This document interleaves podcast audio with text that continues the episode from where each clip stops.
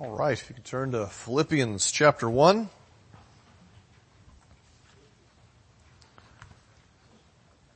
We're still there. We have one more week after this in Philippians 1.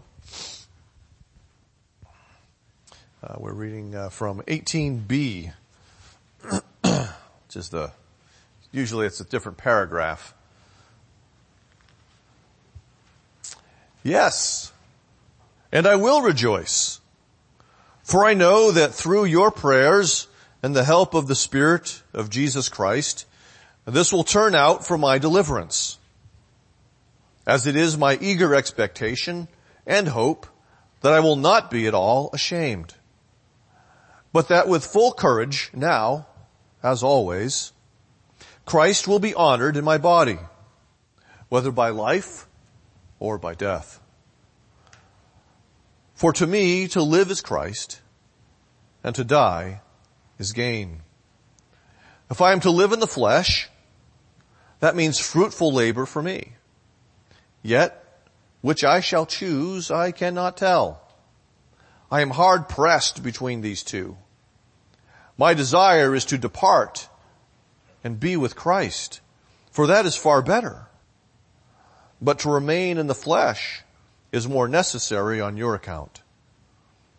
Convinced of this, I know that I will remain and continue with you all for your progress and joy in the faith, so that in me you may have ample cause to glory in Christ Jesus because of my coming to you again. May God bless the reading of his word this morning. Let's pray. Father, according to the riches of your glory, grant that we would be strengthened with power through the Spirit in our inmost being, so that Christ may dwell in our hearts by faith, that we may be rooted and grounded in love, that we may have strength to comprehend the breadth and uh, length, height and depth, and to know the love of Christ that surpasses knowledge, that we may be filled with the fullness of God. Accomplish this through the reading and the preaching of your word. In Jesus' name, amen. Glory. It's not a topic we talk about a whole lot. It's not a word that we use a whole lot. And yet, people are caught up in the pursuit of glory, sometimes whether they realize it or not. It's not a question of whether or not people will pursue glory, but it's a question of where they will pursue glory and why they will pursue glory. Will it last? I don't know. Depends, of course, on where they're looking for it. I'm reminded of a Seinfeld episode. George found glory. For a ter- period of time, George had the high score on the Frogger game. This was sort of one of the things that the, the accomplishments in his life for a man who had very few accomplishments apparently, Frogger was the apex of his experience, being able to claim that he had that. And it drove him when he discovered that the Frogger game was going to be sold off, that he had to have it. And so in that usual Seinfeldian sort of world, George has to get the Frogger game across the street. And it is there that his Frogger skills come into hand, come in handy as he maneuvers this game through the traffic, the multi-lane traffic. But of course, at the last second, much like the game, the game was destroyed by a truck. Fleeting glory. That's why I tell you that story. To be George and to think of this as your one accomplishment in life and now it has been crushed glory gone. The pursuit of glory is tied with the gospel. There is in fact a kind of glory that comes from the gospel that we are intended to pursue. And as we, as I think about this passage, it's easy for us to uh, move off on different tangents. This is often a text that is used for funerals, for instance. But most of the words that I read as I read this text are about glory.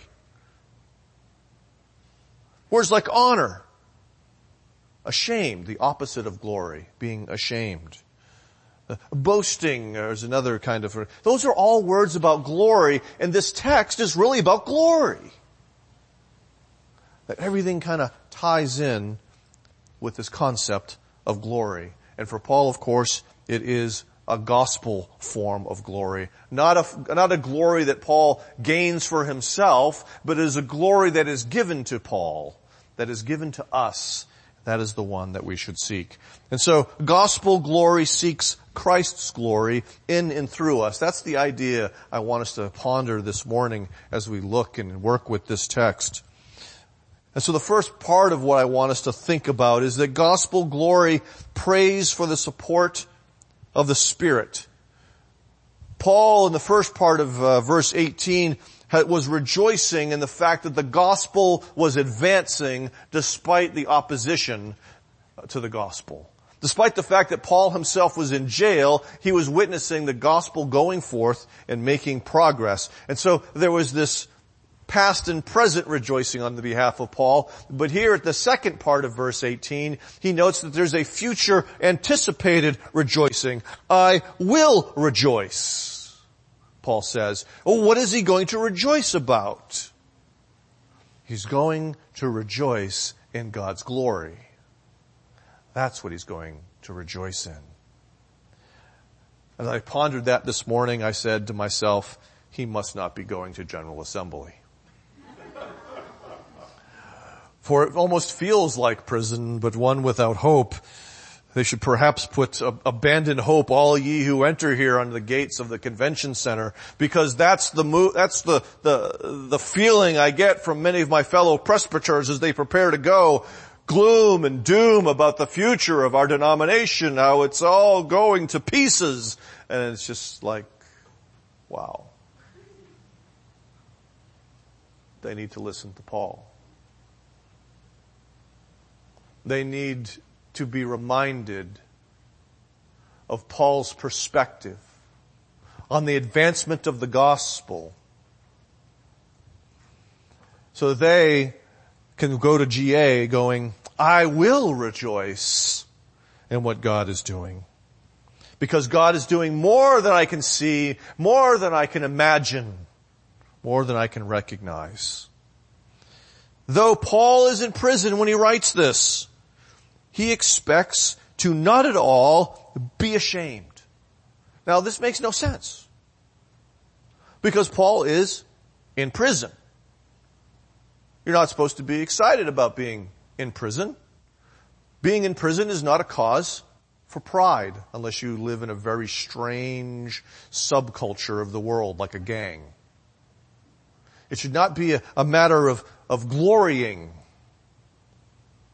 and Paul is thinking about his future and he's saying that I know in my future I will not at all be ashamed. There will not be the, the absence of glory that is there. Paul is believing these gospel promises that he finds in the scriptures. That is why Paul says, I know I will not at all be ashamed. Perhaps have been praying in, in, prison things like Psalm 25, Oh my God, in you I trust. Let me not be put to shame. Let not my enemies exalt over me. Indeed, none who wait for you shall be put to shame. They shall be ashamed who are wantonly treacherous. And so Paul knows that there will be shame for some people, but it's not for those who wait upon the Lord. It's not for those who put their trust in the Lord. While they may experience shame in the present, ultimately they are not going to experience shame, but rather glory. And so Paul is sustained by Psalms like Psalm 25. It's similar to what he wrote in Romans 10.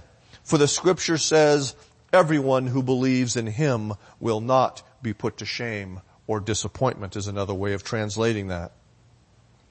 The idea here is that Paul will not be abandoned by the Savior who suffered for him. In fact, Paul expects deliverance. We see in 2 Timothy, the passage that Mike read, that Paul had already experienced deliverance. Other people had abandoned him, but he says, Jesus stood with me. When he made his defense. And he likens it to being delivered from the mouths of lions. And one can only think that he had Daniel 6 in mind when he was writing that. Daniel, who for the cause of Christ, so to speak, the Christ he anticipated, the Christ that had been promised already, had gone to the lion's den. And there God shut the mouths of the lions that would soon be opened upon those who placed them there. And so God delivered Daniel and Paul expected God to deliver him. You see, this idea of disappointment or shame is, is really the opposite of glory. And it often comes from, from seeking the wrong glory. See, those people who were envious of Daniel who trapped him so he ended up in the, in the lion's den. Talk about a hostile work environment. Right? That's Daniel. He lived in it. And so he was set up to fail. They were trying to bring shame upon him and they're the ones who got shame because they were the ones who were eaten by the lions as God turned the tables on them. Do you want to understand part of what it's like? Just think of Hillary Clinton for a moment. To think you are on the brink of becoming the first woman to be president of the United States. Every poll you read says you're gonna win. You have an, an extravagant celebration planned with all sorts of uh, metaphor there because of the glass ceiling and everything else. You're ready for glory. And then you can't even leave your hotel room because you have, you have experienced disappointment and shame of such a profound and public way that you almost can't even say thank you to the people who worked hard to get you elected. That's, that's what happens when we place our hopes for glory in the wrong place, when we're looking for glory in the, the wrong way. It's far more severe than merely having your Frogger game run over by a truck in the street. But this idea of deliverance that Paul brings up, he could be referring to his deliverance from prison in Philippi, or rather to Philippi, from prison in Rome to Philippi, or he could be, as some think, talking about his ultimate vindication at the end, should he not be delivered from this prison in Rome. And there's a fair amount of debate as to which is going on, and I'm not gonna talk at length about this, but I want to point out this, that within the text, he's tying his deliverance specifically to your prayers and the help of the Spirit of Jesus Christ. And when I read that, I believe Paul is talking about his earthly deliverance from that prison in Rome. He thinks he's getting out. Why does he think he's getting out? Because those people back in Philippi, among others, are praying for him.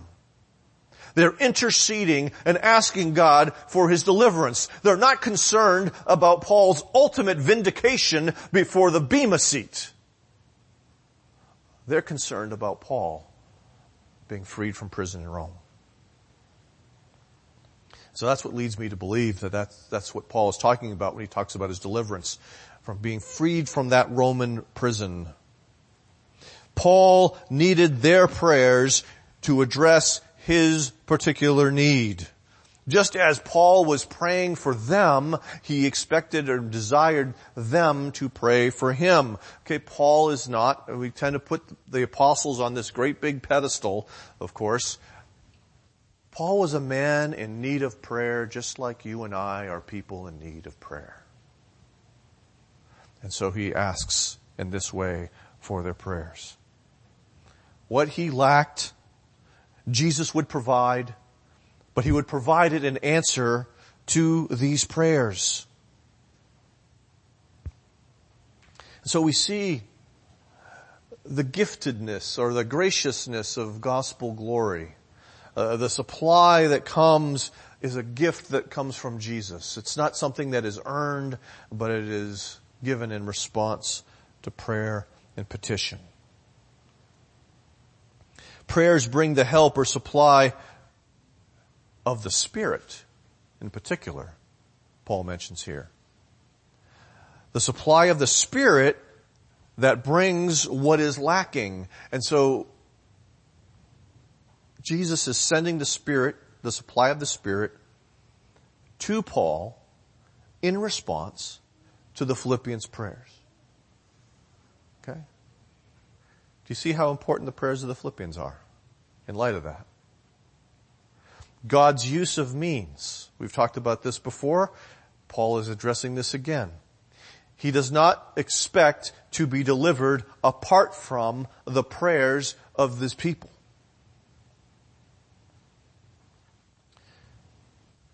It's now June. We live in Tucson. I'm sure many of you have experienced the increase in temperatures. Okay? You have a lack of cool air.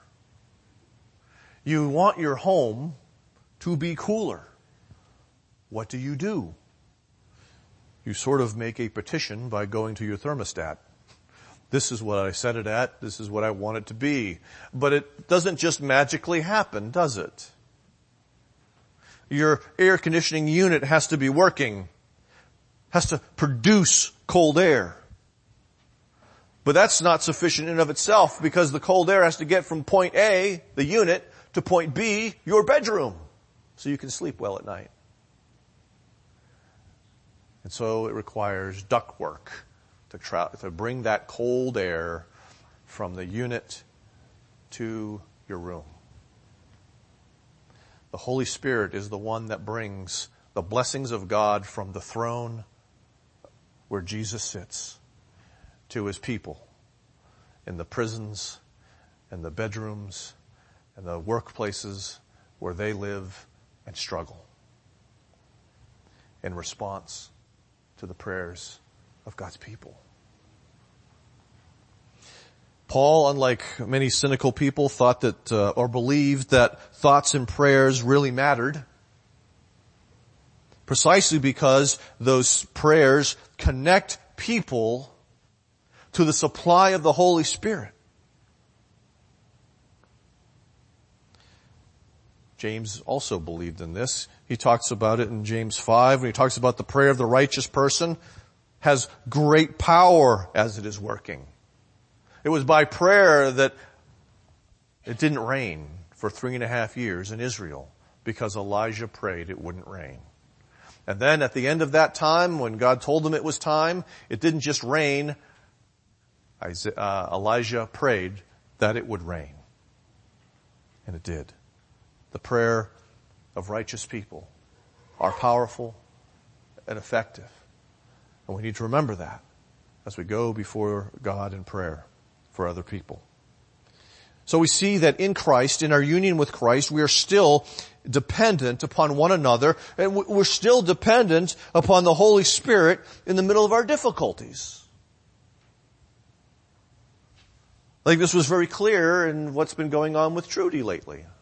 I should have asked you about this yesterday when I went to see you, Trudy. But yeah, it's okay. Right? If we had just prayed for Trudy, God may have supplied her lack. But God also used the people in this room, many of the people in this room, to supply that lack. He gave them the Holy Spirit so that they were able to do things for Trudy that Trudy couldn't do for herself. And so, this was a great week in a sense, and partially, I think, because Sunday night, we prayed. We prayed for Trudy, and we prayed that she would be able to find a place where she could live, and then a place that we didn't even know about. We didn't, God did. Suddenly we know about. And Trudy's able to move in right away. That's an illustration of how God supplies through the Spirit when His people pray. So let us be encouraged to pray. Paul understood that his deliverance as not Paul being honored, but as Christ honored in my body, whether by life or by death.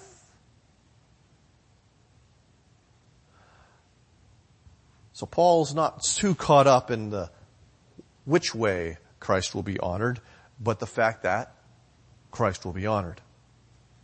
Sinclair Ferguson notes that whenever it becomes clear that we count Christ greater than ourselves, he is honored. And the fact that Paul is in prison indicates that to Paul, Christ mattered more than Paul did, precisely because he's in prison for the gospel. He's not in prison because he stole. He's not in prison because he tried to gain political power in a coup. He's in prison because he preached about Christ, him crucified, resurrected, and seated at the right hand of the Father. So gospel glory seeks Christ's glory, not our own, in the midst of our circumstances, whatever our circumstances are. And so we seek gospel glory by asking Jesus to supply the Spirit in difficult circumstances.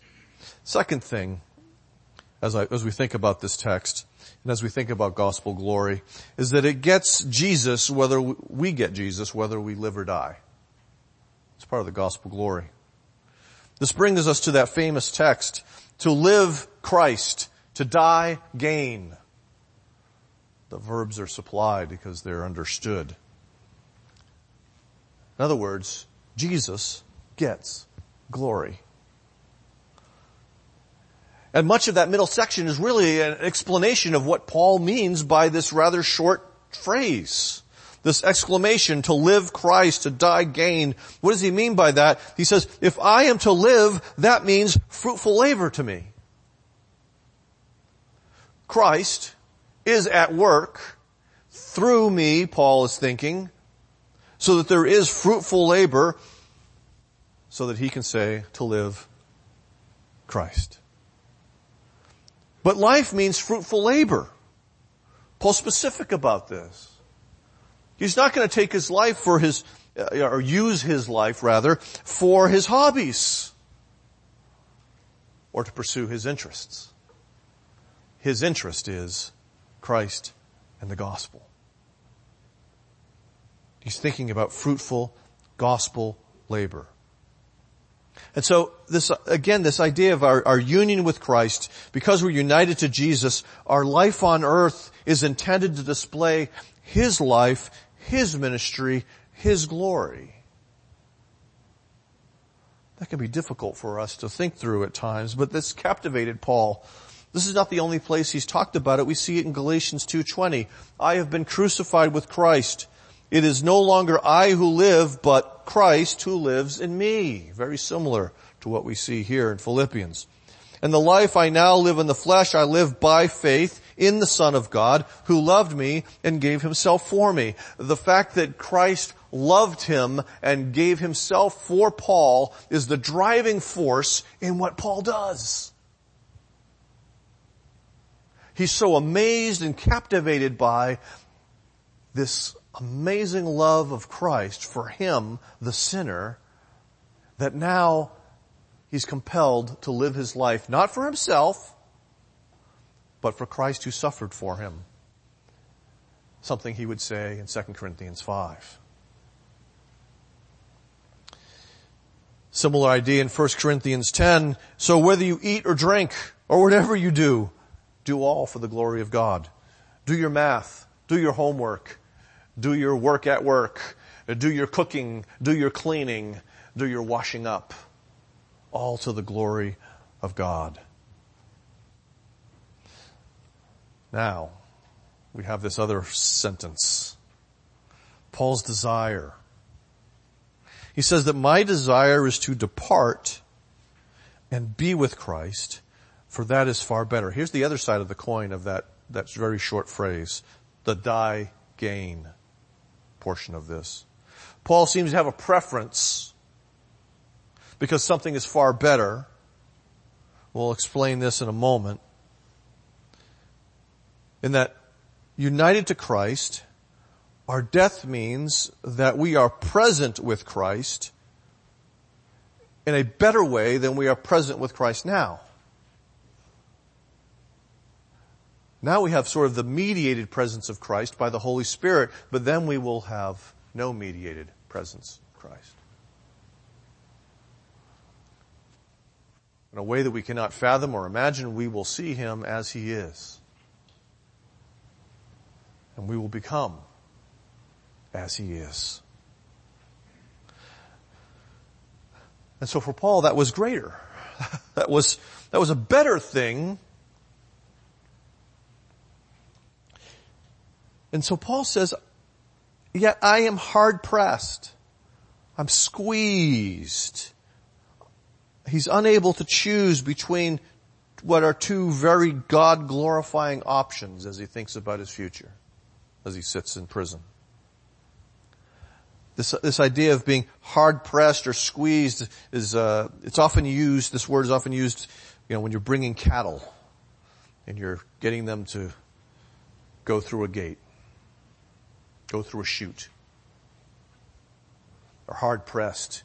You push in from the back so that they're going only in one way and they're kind of making their way in single file from this great big uh, clump of livestock.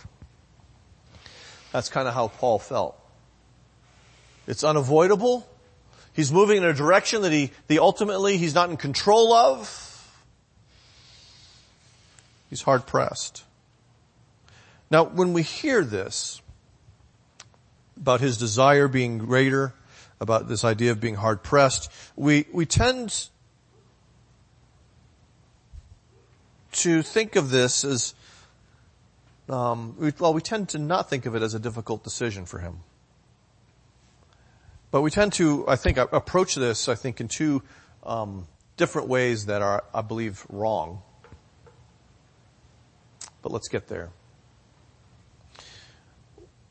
Sometimes, and we can see Paul right in this situation um, as world weary.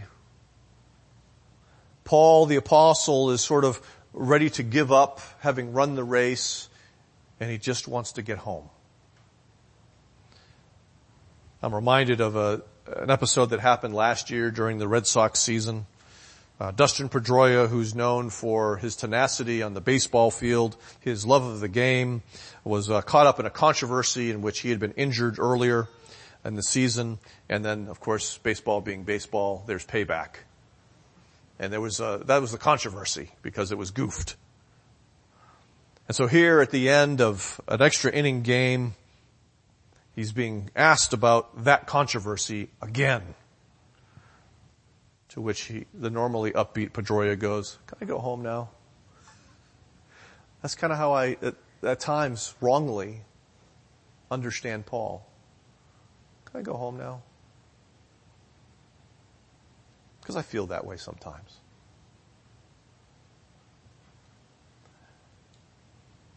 John Newton notes, it is happy for us if we had suffered, if we have suffered enough to make us desire a better country. So one aspect of our suffering is that it does produce in us a longing for the better country, a longing to be more fully present with Jesus than we currently are. But I'm not sure that's what Paul's getting at here. There's another wrong way of thinking about this choice that he has. There are many people who fear death. And as a result of that, they seek personal glory in a sense to avoid the coming of death. They can have improvements done with surgery, cosmetic improvements, mind you. Okay. Uh, people who suddenly feel the compulsive need to buy sports cars in a midlife crisis. Um, if you listen to the radio at all these days, it seems like you're inundated with um, commercials for male clinics trying to uh, get glory. Okay. We were watching The Crown the other day, and it's it's the episode uh, Mrs. Jackie Kennedy and it's interesting because it starts off with Queen Elizabeth Okay, queen, glory, right? You think?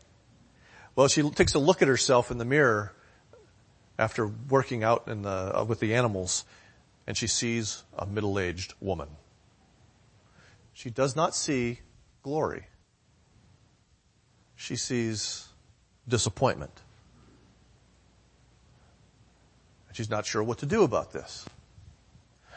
Because when she gets home, what she sees on the TV is Jackie Kennedy, the darling of the world, having gone to Paris and, and everyone is bowing before her and probably in her back of Elizabeth's mind is they've stopped bowing toward me and they've begun to bow to Jackie. And she wants a return to glory. And so you have her picking out this beautiful blue dress that she thinks can somehow restore her glory. And she meets Jackie Kennedy and everyone is impressed with Jackie Kennedy. Queen Elizabeth is impressed with Jackie Kennedy. Feels small. But is Jack Kennedy impressed with Jackie Kennedy? King Philip says to President Kennedy, you're the luckiest man in the world. And he says, I know.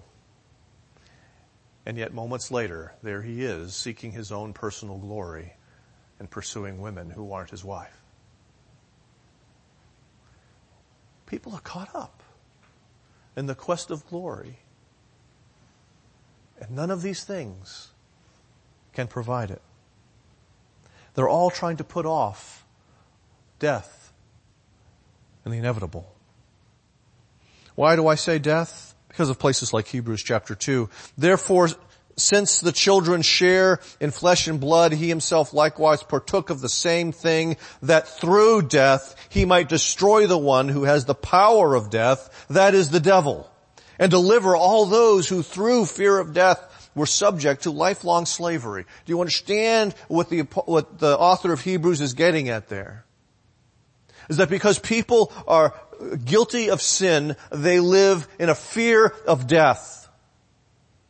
And because of that fear, they experience a lifelong slavery to the wrong pursuit of glory. They run from death at every opportunity. That fear of death is used to control and to manipulate them into, into greater and greater sin through our enemy, the evil one.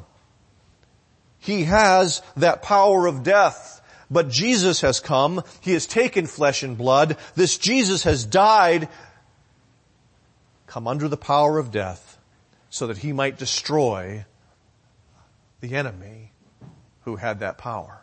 So there we see the heart of the gospel and that Jesus takes death so that we don't need to fear death anymore. Most of us don't think of these things until we go to the hospital and we see Turning Bear. The fear of death then becomes a very present sort of thing.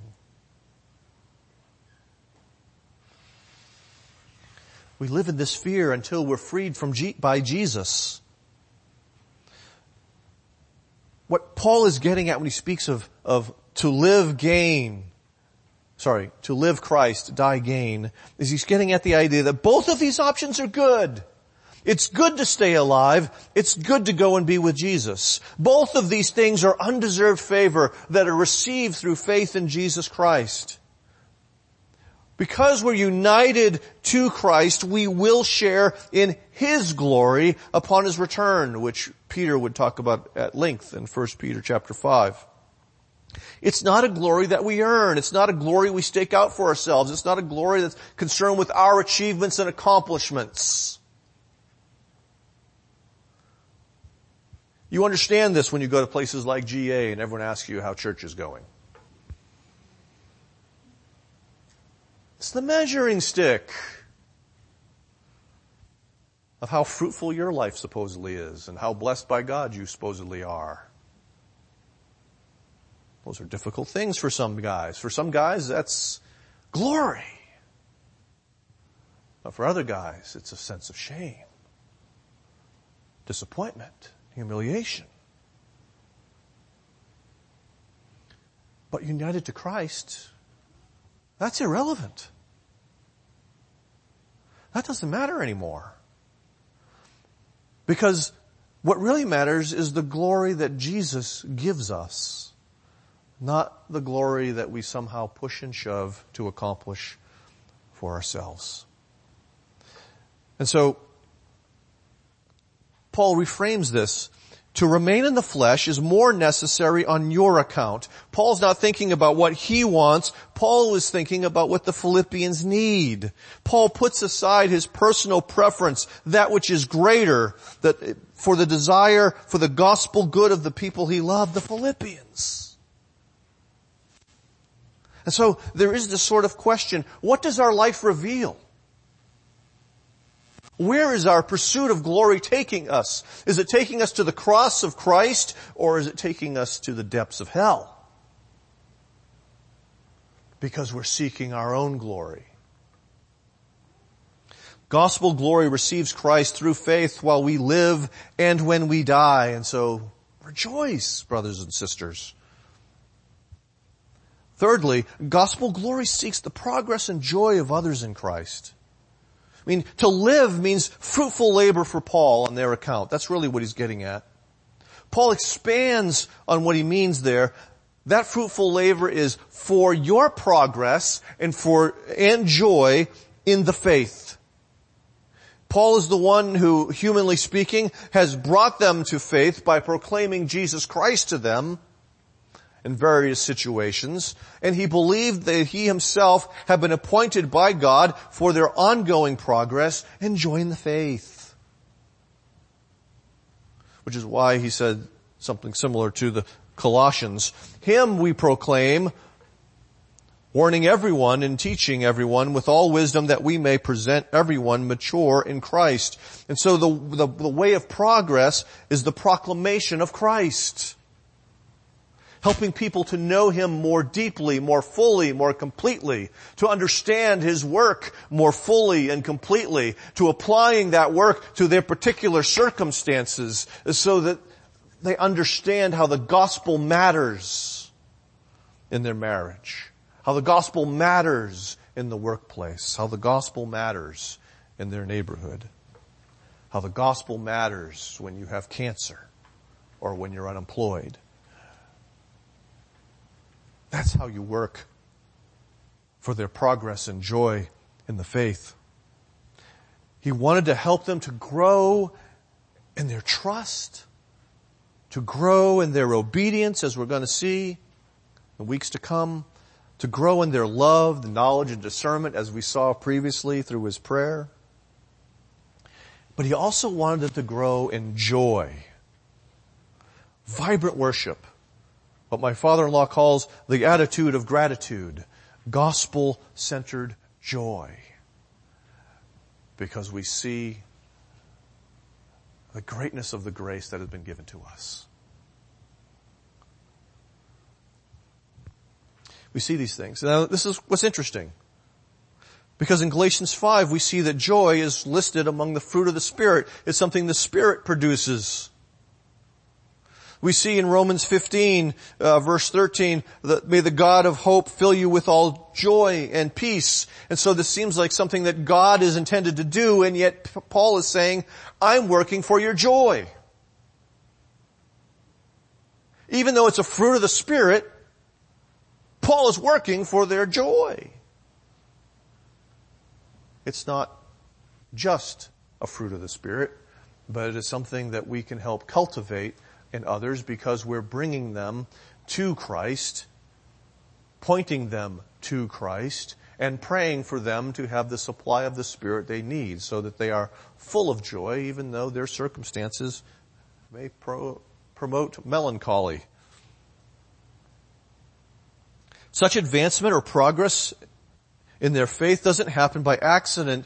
It requires an investment in people, whether it's prayer or teaching, encouragement, spending time with folks. But here's an interesting question. Who was appointed for your progress? If you're a member of this church, I'm one of those people that's appointed to your progress. Okay? But there have been other people in your lives parents or friends, mentors. They were not accidental, but they were appointed by God and placed into your life for your progress and joy in the gospel. And so that's something that you can be thankful for. So I want you to think about that. So that you can be, so that you can thank God for those people. And rejoice for His gift to you of those who helped you progress and who brought you joy. But then there's the flip side of that question. Whose progress and joy are you appointed to further? Meaning, who are you intended to minister to? For some of you, that answer is very easy. You have children that are young. That's part of your answer. But it's not the totality of your answer. But many of you don't have children who are young. To whom are you called to minister? To whom are you called to invest in for gospel purposes? That's a very important question. And if you don't have an answer for that question, it's time you start praying for an answer to that question. Paul's return for their progress would give them cause to glory in Christ Jesus as Paul wraps up this section of this passage. His return would give them cause to glory, not in Paul, but in Christ Jesus, because Christ Jesus is the one who has set Paul free. Christ Jesus is the one who has sustained Paul. Christ Jesus is the one who has saved Paul and the Philippians. They would boast or worship in Christ. They would enlarge his reputation amongst themselves and throughout the city of Philippi. So that's part of why I think this is all about glory. It's about seeking your glory in Jesus whether you live or whether you die. Whether life is good or whether life is hard. And so we're involved in the pursuit of glory. Our lives or what we think is valuable is revealed where we think our lives reveal rather, where we think glory is found. And, and our lives reveal how we think it is found, how we pursue it. Pursuing the wrong glory means that we end up with nothing. And actually worse than nothing. Disappointed and full of shame but Jesus offers us freely glory, His glory, a glory of His own making rather than the glory of our own making, a glory that He shares with us. And having this glory, we then begin to share it with other people so that they can rejoice too and they can enlarge Jesus' reputation. Have you begun to receive gospel glory? Have you begun to work fruitfully for the gospel glory of other people? Because that's a natural extension of having received it. Let's pray. Oh, Father, forgive me for the confusion of thoughts in my own head. Make them clear to your people. Make them obvious to your people so that they can rest in the glory that Jesus gives them instead of seeking to get, gain their own reputation, like the people of Babel. Help them to receive a great name, just as Abram did, by grace. And help them to make your great name known to others so that they too can share that gospel glory. Help us to boast about Jesus. Help us to speak of His goodness. May that be our native tongue, so to speak. Free us from the pessimism and the cynicism of our day. And not just our day, but our fallen condition. For Father, the corruption of sin remains, and so it is very easy for us to be pessimistic and cynical. Just as easy it is for us to run after idols for our, for our own glory. So deliver us. Set us free so that we are a joyful people. A joyful people making progress in the gospel, boasting in Jesus. We cannot do that. But that is not too hard for you. And so we look to you to supply the Spirit so that it happens. In Jesus' name, amen.